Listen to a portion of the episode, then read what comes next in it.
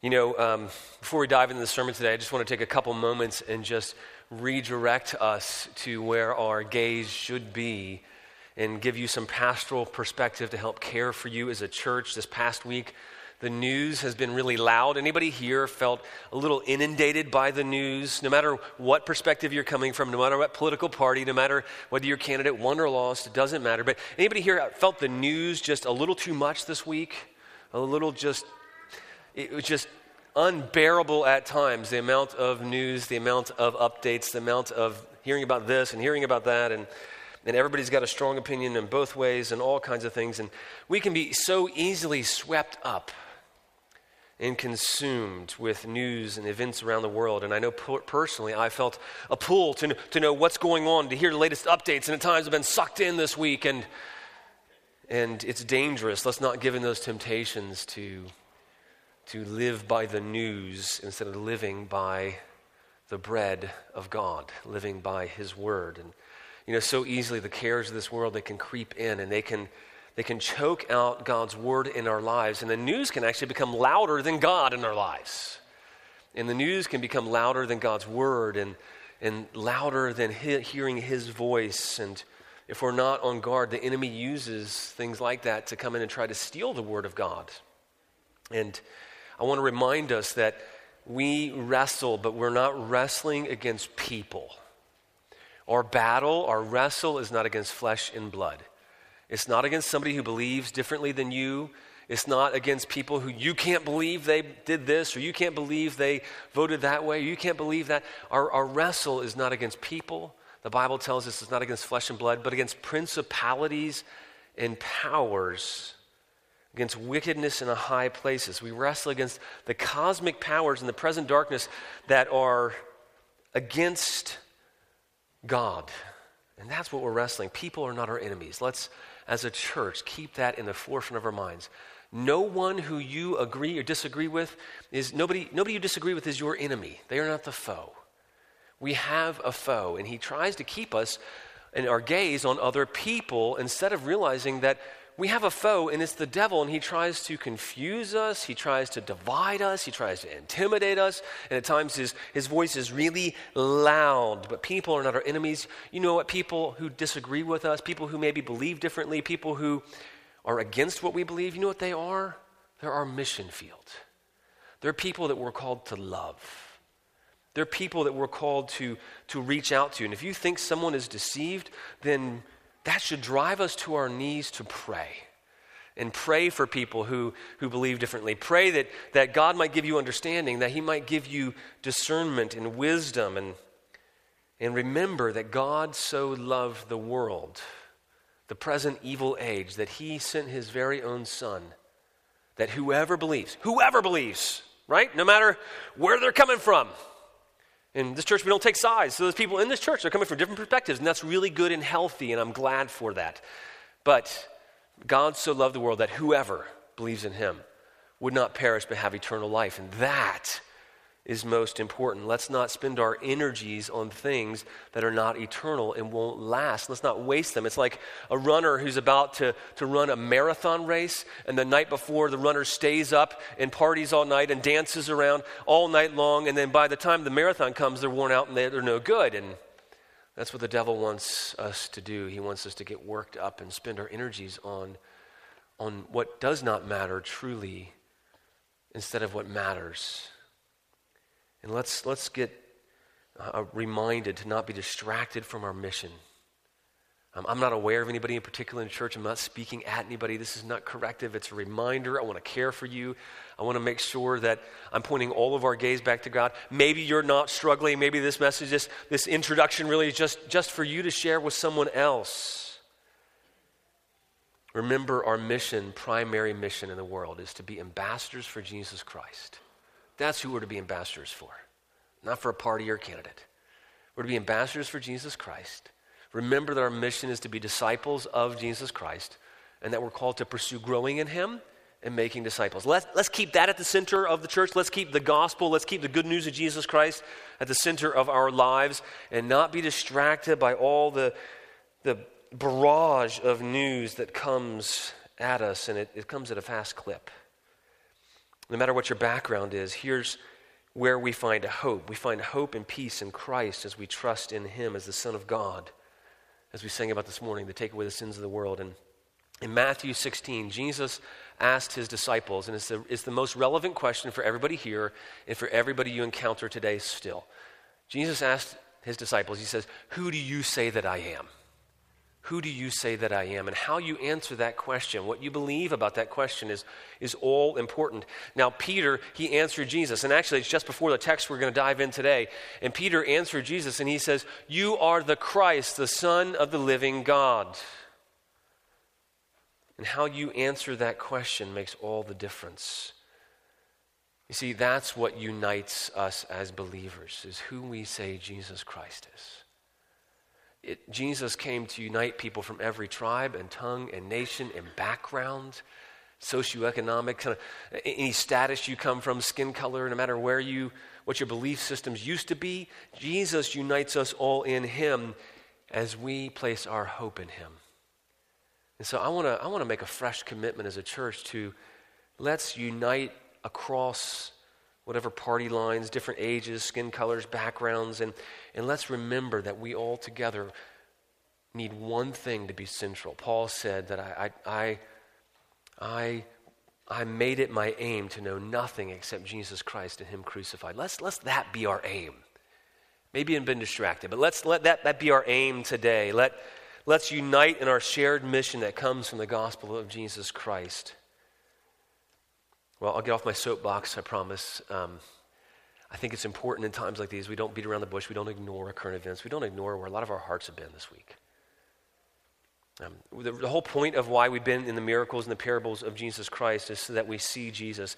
And I can't think of a more relevant morning that we need to see Jesus. So turn your Bibles to Matthew 17. And I believe that, that God is going to give us exactly what we need, and that is an increased vision of who He is. And that, that vision of who He is is necessary to drown out every other thing so that He becomes greater in our eyes and all other things fade in comparison. We'll turn your Bibles to Matthew 17, be reading verses 1 through 9. This is God's holy, inerrant, inspired word.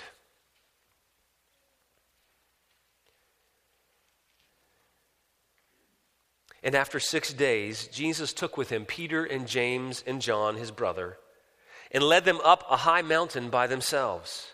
And he was transfigured before them. And his face shone like the sun. And his clothes became white as light. And behold, there appeared to them Moses and Elijah talking with him. And Peter said to Jesus, Lord, it is good that we are here.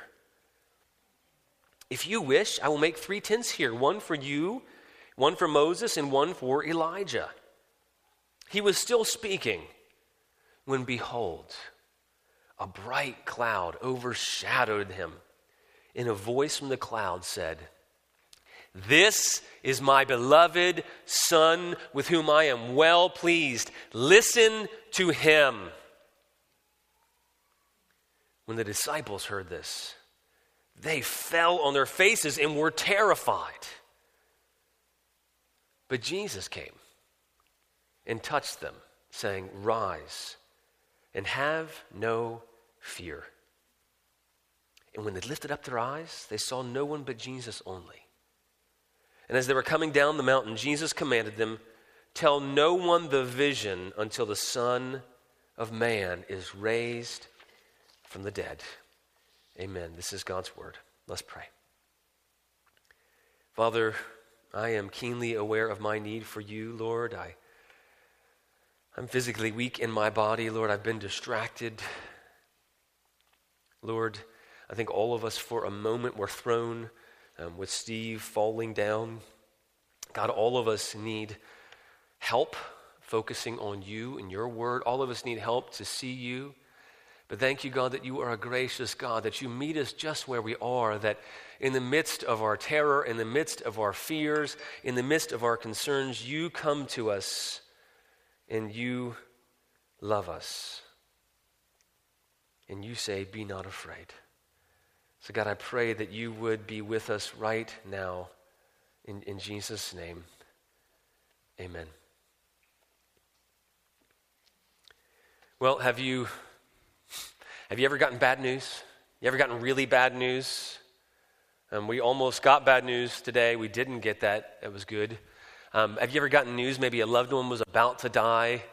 Um, maybe somebody was struggling. Maybe someone was um, had a severe illness. Maybe you've gotten bad news about uh, circumstances that are coming your way, and you were worried that you were going to endure difficulties and you were going to suffer, or you were going to have hardship come on you, or maybe you lost your job, or whatever it is, and, and you've gotten bad news, or maybe this past week the news wasn't good for you. And, and when you get bad news, it can be all consuming, it can be discouraging, and it can be disorienting.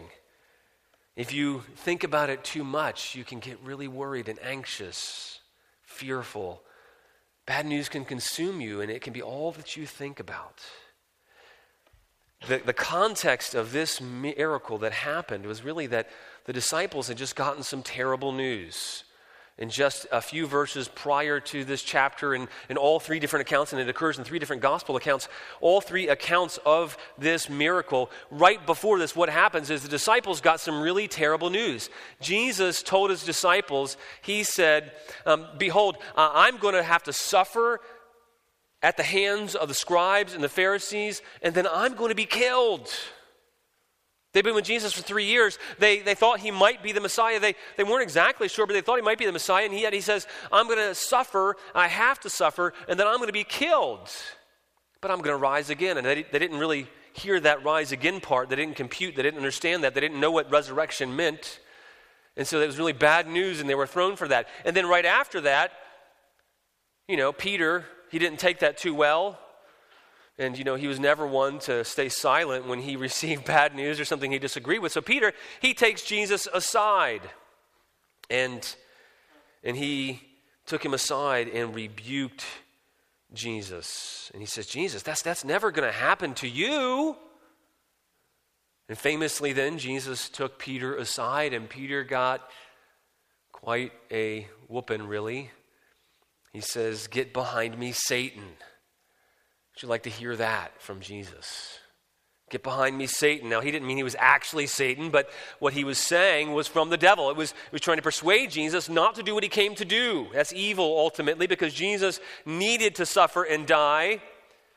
He says, Get behind me, Satan. You're a hindrance to me. You're not setting your mind on the things of God, but on the things of man. That's what bad news can do. That's what happens to us. We can set our minds on not on the things of God, but on the things of man. That's the context this miracle's in. Where have you been setting your mind? Where, where's your mind been this week? Has it been on the things of God primarily or on the things of man? Well, with that in mind, Jesus, after he rebuked Peter, he wants to make sure that Peter knew that not only would, would Jesus die and be raised, but then he gives, he gives the disciples even worse news and he says, and not only that, by the way, um, anyone who wants to follow after me, you need to take up your cross daily and follow me. Follow me. I'm going to suffer. I'm going to die. Here's what I'm calling you to do I'm calling you to do that. And if you want to follow me, you're going to suffer. That must have disoriented the disciples. This was not the victorious Christian life they imagined. Now, the word Christian hadn't been coined yet, but this wasn't the victorious messianic life that they imagined. This is not what they imagined the Christ, the Messiah, had come to do. They imagined he would come to deliver them from all suffering, from all problems, and they got bad news, hard news, difficult news.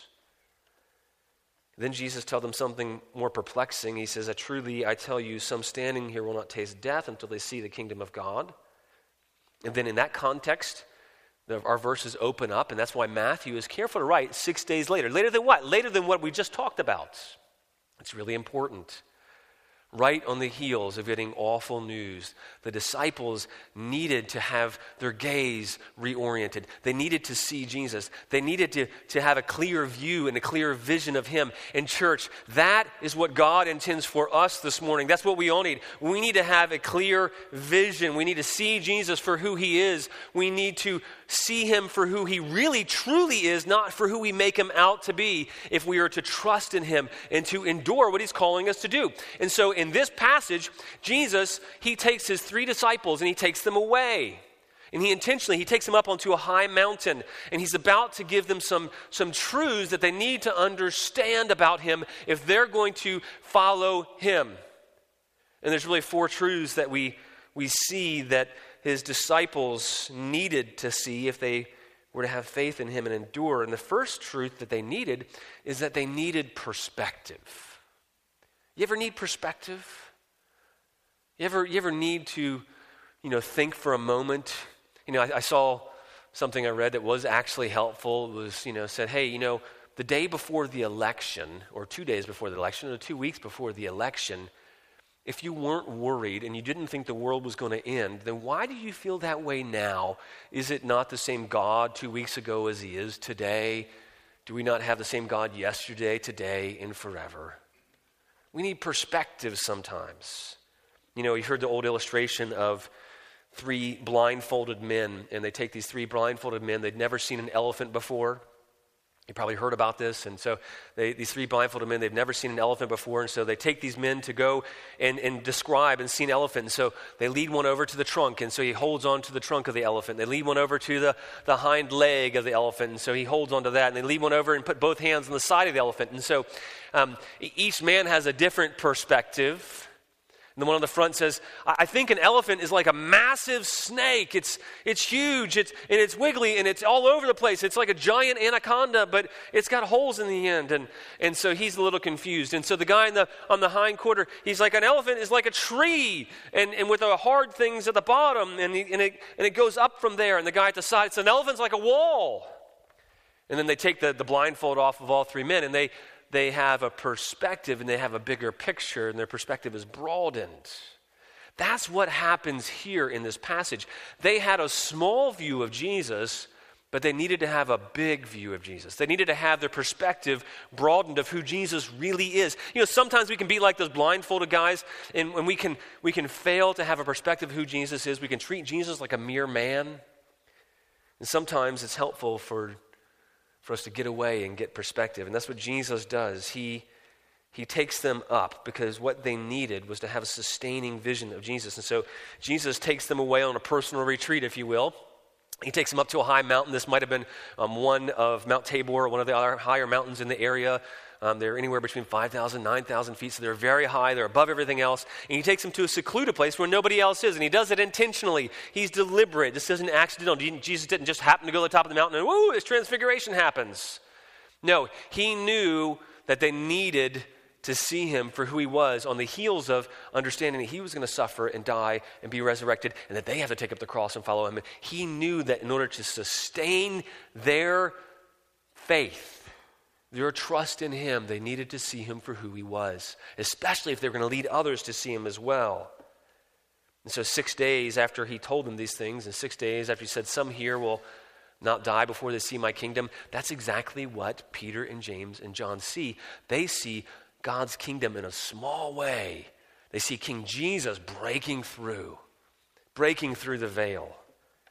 Clearly, I think things were back to normal between Peter and Jesus. Um, they were okay again. You know, I, I, feel for Jesus when I read when I read the gospel. I mean, for Peter when I read the Gospels. But Luke tells us that uh, Peter and James and John, they were their eyes were heavy with sleep. They were all praying, and I was actually encouraged by that. I know it's weird, but when when I pray, sometimes I fall asleep. And I don't mean to, and I feel guilty. I feel bad about it. But you know, the disciples did that too, and so um, they fell asleep, and they they wake up, and when they wake up, they see something astounding. They saw that Jesus had transfigured. The word there is actually metamorphosis. He, he had undergone a, a metamorphosis, a, a transformation, a dramatic transformation. And the entire perspective on who Jesus was was changed in that moment, and that's what they needed most. Church, we need to look up from our slumber we need to look up from our sleep. We can often be sleeping as Christians, sleeping through our lives, sleep, sleeping through just kind of going through the motions. We need to wake up and see who Jesus is. Disciples thought that Jesus was about an earthly kingdom. They didn't understand. They were distracted. They, they needed to see Jesus, they needed to see his glory. And I think that's true for us. You know, where, where do you get distracted? Where at times are you confused? Where do you not understand? Church, I think we need to see Jesus, to look up, to wake up, to see Jesus, to have our eyes opened up and to see who he really is and the brightness of his glory. And it tells us here in these verses that Jesus was transfigured, he was transformed, and they saw really this, this second truth that Jesus wanted them to see that he has for us as well is that Jesus is greatest. That's, that's the second thing we see in this passage is in, is in transfiguration, is that he is greatest. And I could have said the greatest, but that, that kind of minimizes things. He, he is, he's the greatest of all. He is, he is greater than anything. Right before their eyes, there was this change of the face of Jesus. And, and listen how he describes it. Um, and all three gospel writers kind of grapple with how to describe it. And I love how, how it's described here. It says in, in verse 2, look down your Bibles, his face shone like the sun. You ever been outside on a hot, clear summer day and you try to look up at the sun and you just can't bear it? It, it, you know, you might for a moment, you have to squint, and it almost burns your eyes, and it's too much to look at. And it says that's how Jesus' face became. I, that, that doesn't compute with me. I can't imagine that. You know, I'm a fan, I'm a fan of sci-fi. I admit it. I'm a, I have a little geeky side to me. and I like I like sci-fi, and you know, I've seen all kinds of sci-fi. You know, things happen, and and you know, I, I used to watch. Um, well, I won't tell you what I used to watch. Um, but uh, they had like the Outer Limits back when I was a kid. Maybe that's more tame. And they had all these other different shows, and they would have all these transformations of people. But I can't imagine it really happening right in front of me and being there. Wouldn't you have loved to have seen that? Jesus' face became as bright as the sun. And then it, then it doesn't stop there. It describes his clothes, and it says, his clothes became as white as a light. As white as light. Now, that's hard to wrap your head around, but if you think about it for a moment, you know, light has, embodies all the colors of the rainbow. Right? If you, if you studied Isaac Newton, if you studied physics, you'll, you'll know that you know, this, this, this coffee cup here is not really blue. That's a secondary property to the coffee cup here or coffee mug here. Um, it, it's, it's, it's primarily just reflects blue. It's not, not actually blue, but it reflects the blue color. But all the colors of the rainbow really are in the color white, and it's pure, and, and, and, and it encapsulates everything that there is.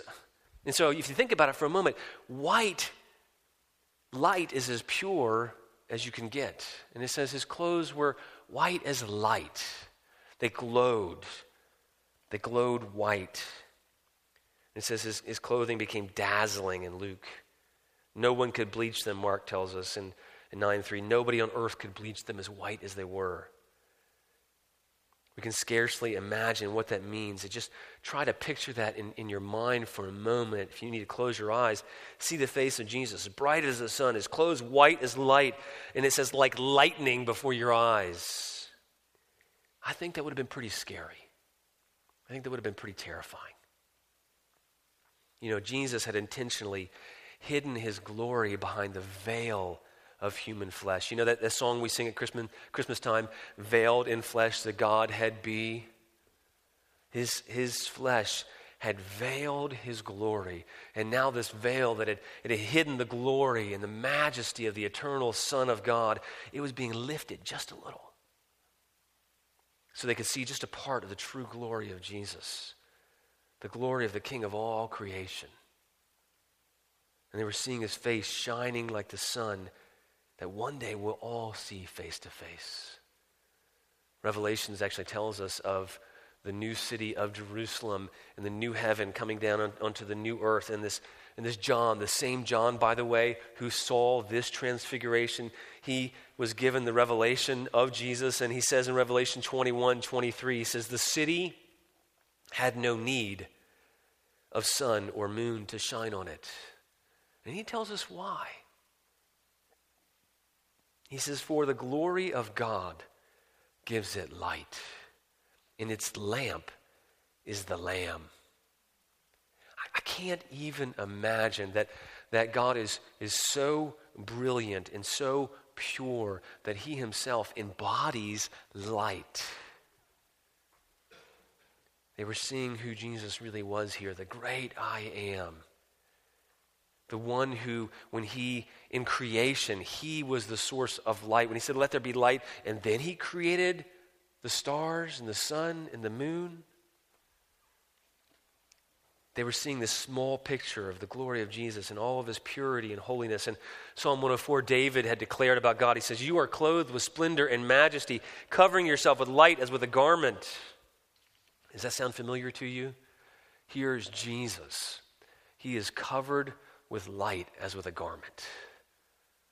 Could you imagine being there? You know, I think about Exodus 33 when God had, had told Moses that he was going to use him to bring the people up into the promised land.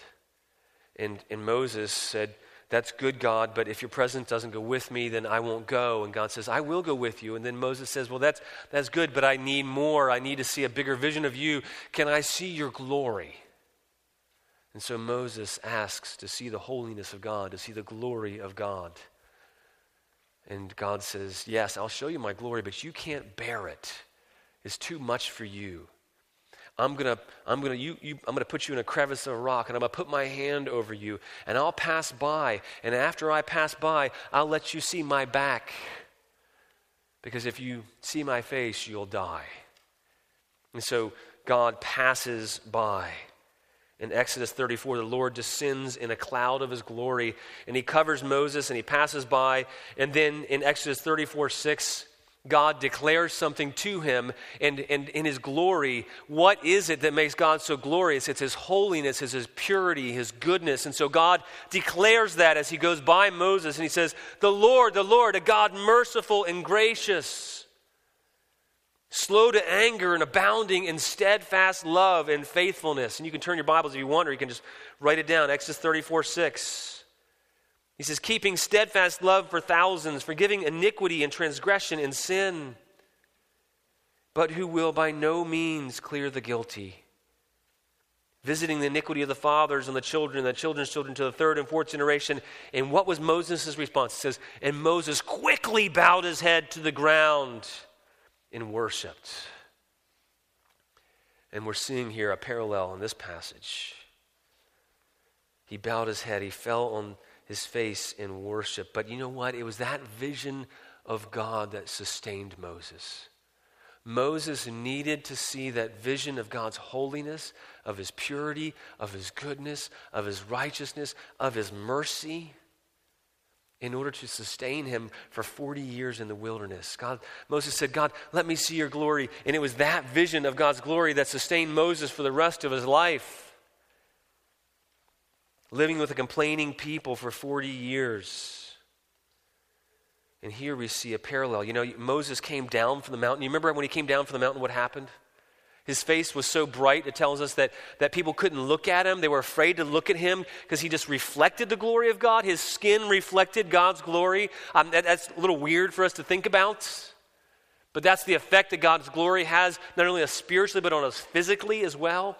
And so his face is reflecting God's glory. He put a veil over his face. But here, when Moses' face, he's, he's shown like the sun, here is very different. Jesus wasn't reflecting God's glory. I love how R.T. France puts it. He says, What the disciples saw on the mountain is on a different level from the shining of Moses' face when he came down from the mountain in Exodus. Moses shone for a time with a reflection of the divine glory he had seen. Jesus shone with his own heavenly glory. Moses' radiance was derivative, Jesus, essential. Jesus' radiance was essential, it came from him.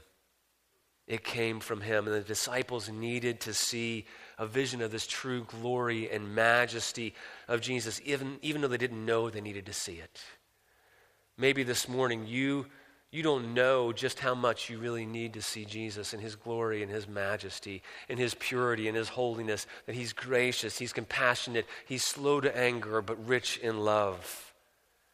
Jesus wants you to see him for who he is. We don't follow just an ordinary man. I think in that moment the disciples got it. Oh, this is no ordinary man. He is something totally other. Jesus is something totally other. Yes, he is man, but he is fully man and yet fully God. He is something completely other. He is in a class all of his own. He is completely holy. That's what it means to be holy. Completely other. Completely different than us. Completely unlike us, yet like us, but completely other than us. And his kingdom is not a worldly kingdom. He's over all kings and over all kingdoms. And he shines brightly like the light of the sun. And that's what the disciples began to grasp on that day that Jesus is greater than any other man. And, and then it tells us in, in verse 3, if you look down, it says, Behold, there appeared to them Moses and Elijah talking with him. What in the world is that all about? You ever think about that? Why in the world were Moses and Elijah there? Is that kind of what's kind of weird? What's going on there? Well, I think it's a few things probably. You know, the, the return of Elijah and Moses, it symbolized the coming of the Messiah and the beginning of the Messiah's reign. It was also, I think, to give them hope and faith that God truly is not the God of the dead, but He's the God of the living. Moses and Elijah weren't dead. Now, they, they weren't there physically, but their spirits were in some way present. And Moses and Elijah were pointing to Jesus here. And Moses was the one that God used to deliver his people from captivity. He was the one who led them out, that God used to deliver them. Moses was the one through whom the Ten Commandments were given. He was the one God used to write the first five books of the Bible. God used Moses to establish the tabernacle and the entire system of worship and the law and how to approach God. And God used Moses to feed his people, to provide water from a rock. If you think about in the Old Testament, there's really no one greater person in the Old Testament than Moses. And what's he doing here? He's, he's serving Jesus, he's ministering to Jesus, he's talking to Jesus, he's pointing to Jesus. And, and then you see Elijah with him as well. And who was Elijah? Elijah was perhaps the greatest of all the prophets in the Old Testament. He, he represents really God's voice in the earth, God, the embodiment of God speaking in the earth. And God used Elijah, if you remember the story, to, to call down fire when all the prophets of Baal said that their God was greater. Elijah mocked them and he said, No, yeah, if your God's so great, why don't you cry out to him? You know, you to try cutting yourself, do some things to, you know, maybe you should try some other things. It's not working. And then he prayed, and, and fire from God came down and consumed not only the altar of Baal, but consumed that altar that he had made that was covered with water. And then God used Elijah to kill the false prophets of Baal and to raise a dead widow's son, and he was God's mouthpiece. At the end of his life, he was carried up in a chariot of fire. And here he is talking to Jesus. I can imagine his disciples understood the significance of that. They understood that here's the greatest prophet, here's the giver of the law and they're talking with Jesus. This is a momentous occasion. This is historic. This is massive. What we see here, though, is that Jesus is greater than the law and the prophets. Even if at first Peter didn't get it, and we can see that he probably didn't. Jesus is greater than the law, he's greater than the prophets, he's greater than any man. But the disciples still needed to learn to listen to Jesus. And that's the third truth that they needed to see. And that's what we need to see as well. Not only do we need to behold Jesus for who he is, we need to listen to Jesus. We need to, to learn who Jesus is as well. You know, you can't hear if you're always talking. At least that's what my dad used to always tell me. You can't hear if you're always talking. I mean, I can hear his voice still tell me that. I'm like, yeah, I know, but I don't want to hear. Um, you know, imagine if you were in, let's say, I don't know, Clemson Stadium last night or yesterday as they were playing Pitt. I'm guessing it was kind of a loud game. And when Pitt went out onto the field um, and Clemson was yelling really loudly, especially right before Pitt, I'm sorry, ended up winning a field goal um, at the end of the game. But um, I imagine it was pretty loud. Imagine you had a friend there who desperately needed to talk to something, talk to you about something serious and that your friend was sitting there. And they tried in that moment when it was so loud, when, when everybody else was talking, imagine that that friend was like, hey, I got to tell you something. I mean, you, you couldn't hear them. You can't hear when you're surrounded by all that noise. You know, imagine if they had something important to say to you. You say, hang on, let's, let's take a step outside. Now, you might have said, hey, can we step outside in five minutes? It's hard to hear when there's so many other voices and so much noise. And, and when we're talking, it's so hard to hear from God. It's, it's so hard to hear what God wants us to hear. You know, there's a lot of noise in the world around us, a lot of noise in circumstances, a lot of noise in, in things that are transpiring, a lot of noise in our own lives. Um, and we're consumed with Facebook and news and all kinds of stuff. And, and there's just so much noise that we're inundated with in our lives. And if you're not careful, you won't hear Jesus. Peter here, he was talking too much. Poor Peter. The guy, the guy never met a quiet moment he was comfortable with, you know? Um, you ever have those times when the, the conversation gets really quiet, you don't know what to say, so you just like, uh, you say something and you say something stupid? Well, Peter, Peter kind of does that actually here. He, um, Mark says they were so scared, actually, in Mark's account, he says they're so scared they didn't know what to say. You know, and I can imagine because Mark was one of Peter's disciples, and I can imagine Peter was like, Mark, you got to tell them that I, I really didn't, I didn't know what I was saying. I was just scared, and I just kind of said what I meant. You know, Matthew doesn't tell us, like it's kind of humorous that Mark does. They, they were so scared that they, they didn't know what to say. And so Peter just said something. And so in verse 4, Peter said, Lord, it's good that we're here. really, Peter? Yeah, it's good.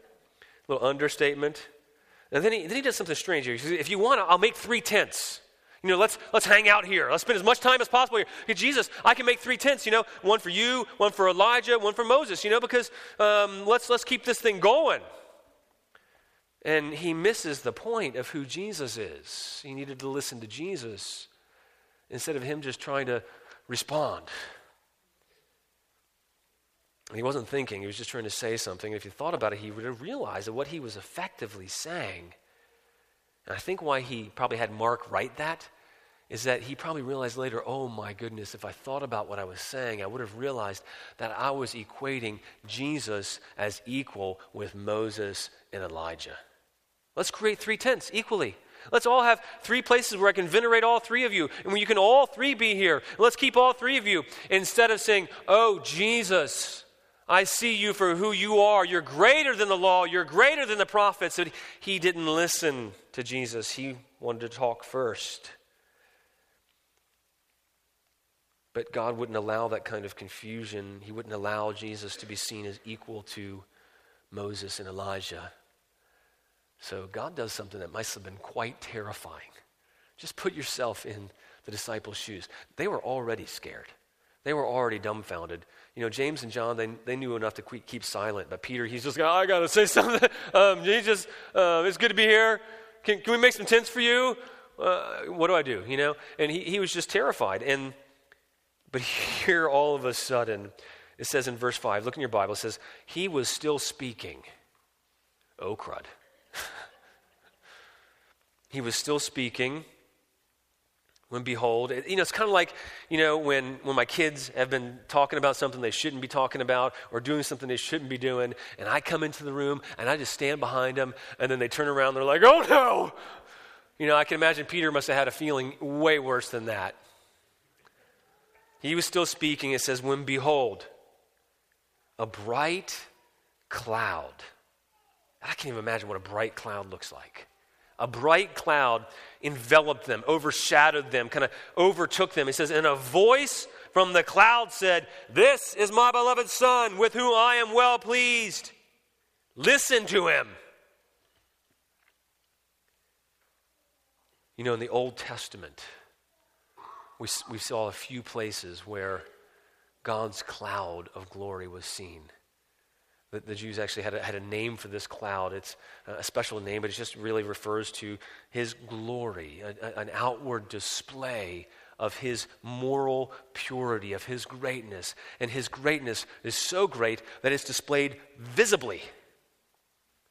And they, they call that the Shekinah glory. You don't need to know that, but it's, it's this special kind of glory. And, and in God descended on Mount Sinai, and we saw that when his, this, this cloud, this glory cloud, descended on top of Mount Sinai, when Moses went up, and it says all the people were afraid. Why? Because there was great flashes of lightning coming from the cloud, and they, they withdrew from the mountain because the whole mountain rumbled when, they, when God spoke. They couldn't understand his voice, but the mountain rumbled. I can imagine that's what's happening here. This, this cloud is overshadowing them. And God's voice is coming from the cloud and shaking the mountain. There's other times as well when in the Old Testament, King Solomon, he is dedicating the temple. And he says, God, you know, and he prays and he says, God, there's, there's nowhere, no place that really can contain your glory but he prays for God's presence to be with him. And then what happens is this glory cloud descends on the temple, and the whole temple is filled, and they can't even see. And, and God's glory is just all enveloping. That's what's happening here. God's coming down in a cloud of brightness, of his glory, of his holiness, of his majesty. The disciples needed to see that. They needed to see Jesus. They needed to see that Jesus is greater. And they needed to listen to him. They needed to understand that Jesus is not a mere man, he's greater than the law. What does that mean? It means that we can hope in Jesus because he came to, not to do away with the law, but he came to fulfill the law.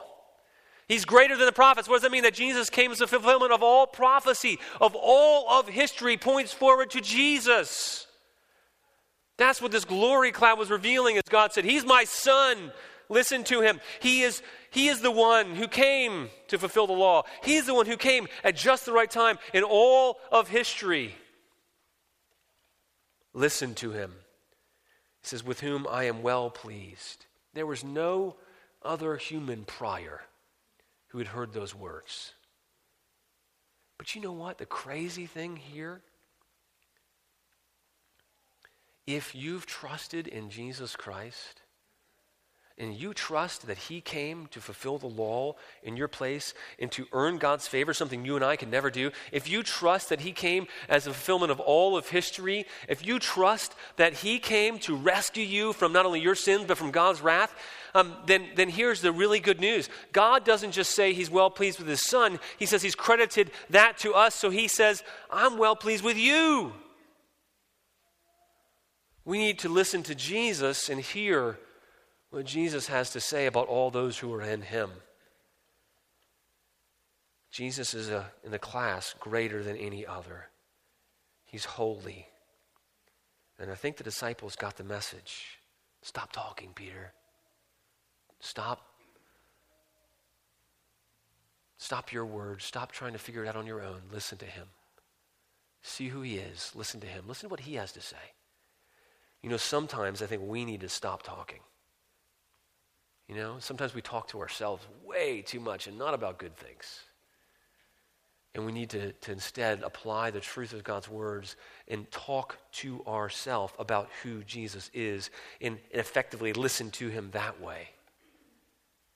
You know, other times I think we listen to all these other voices that distract us, all these voices of fear and worry and concern and anxiety, the voice of the devil that tries to get us staying on politics and nonsense, get us distracted, all these other voices that try to distract us and act like this world is our home and that's what we're living for. And we need to stop and listen to him, not listen to other voices. But I imagine that was quite frightening for Peter.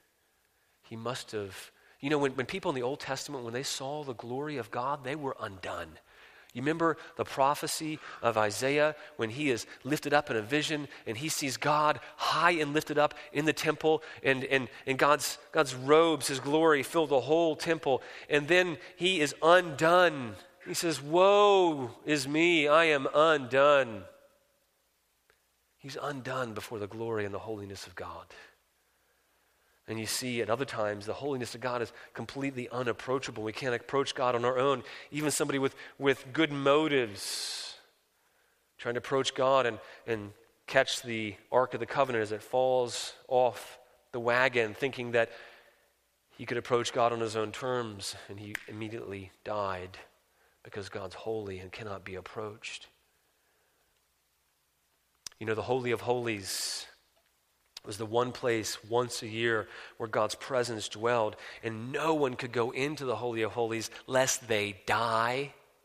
And even the priests, if they were not properly consecrated, if they had not sprinkled the blood of a lamb to atone for their sins, if they had not done what God commanded them, come to God in the way that He said to come to them, they risked their lives before the holy presence of God. So now, can you imagine Peter and James and John? They know this history, and so they hear God's voice. They see the holiness of God descend. They must have been out of their minds terrified.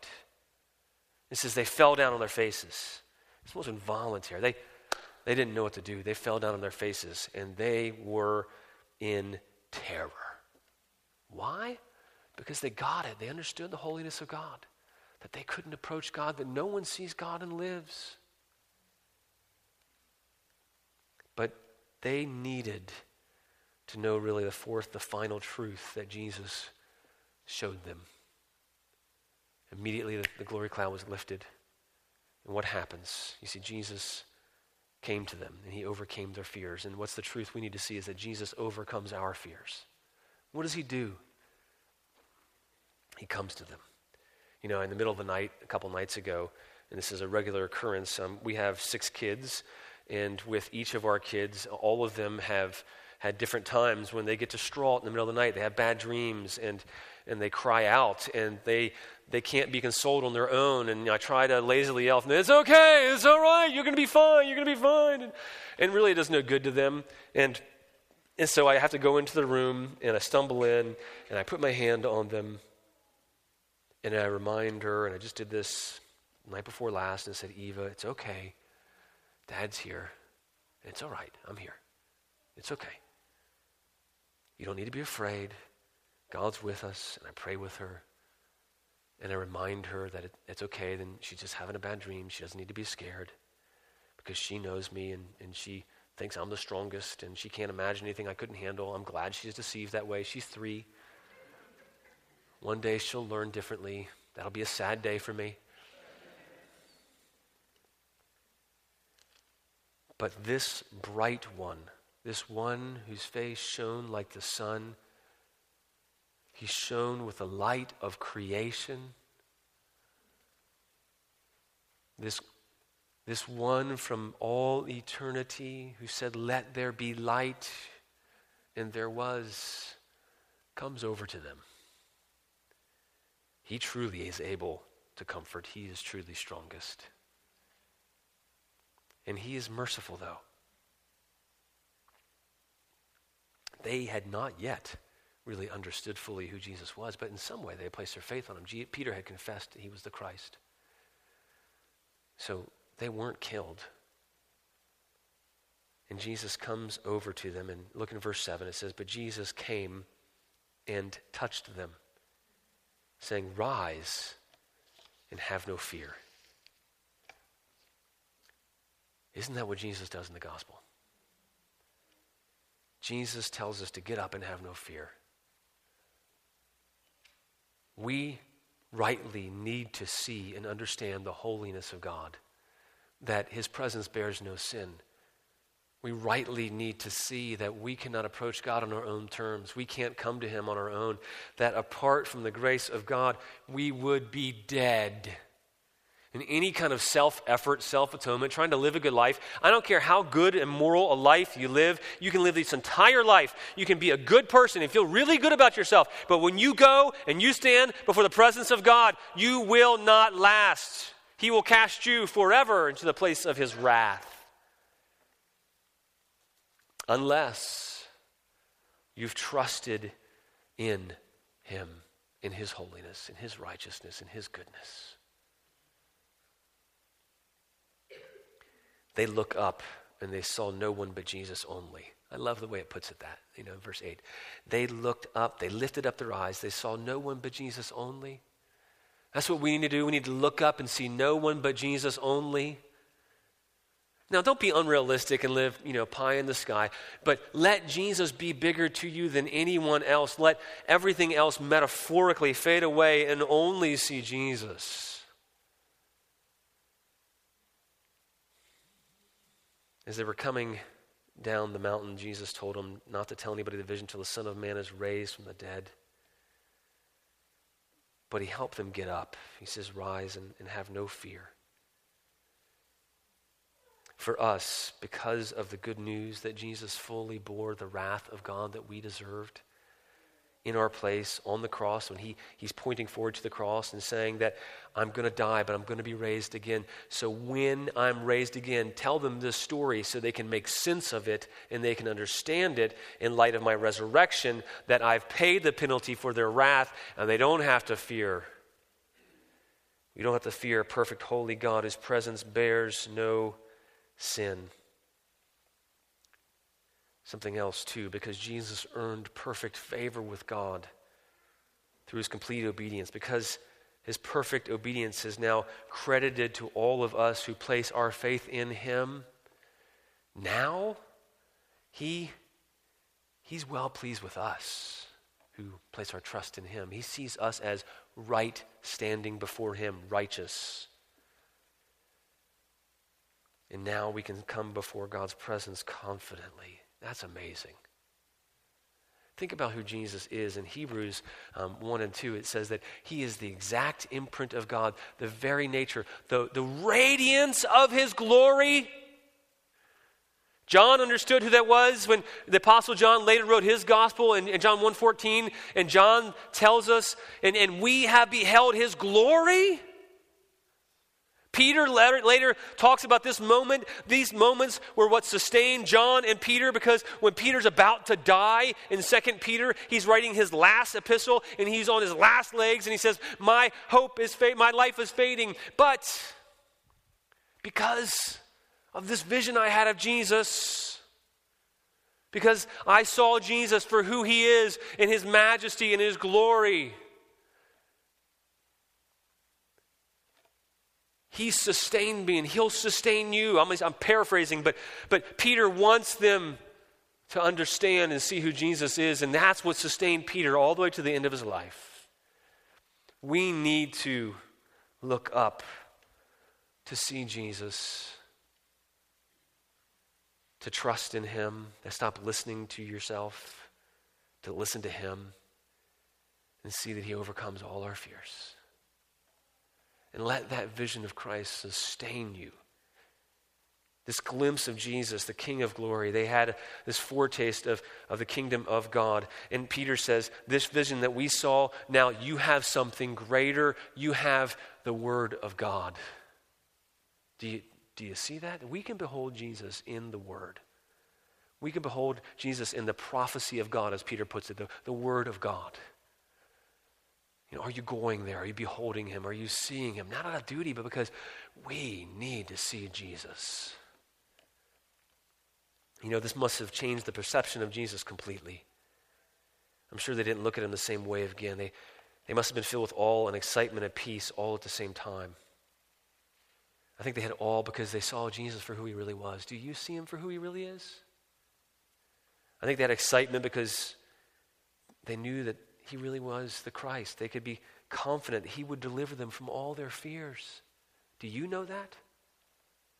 I think they had peace because now they knew that Jesus was greater than anyone. He was the, he was the light of creation. And now they saw that Jesus is the one who, who drives their fears away. Christian, in your terror, in your darkest night, Jesus comes to us. And he puts his hands on us and he says, Don't be afraid. Let's see him. Let's listen to him. Let's, let's trust in him. Amen. Let's pray. Father, thank you. Thank you for reorienting our vision. Thank you, Jesus, for taking us up to the mountain of your transfiguration that we might behold you.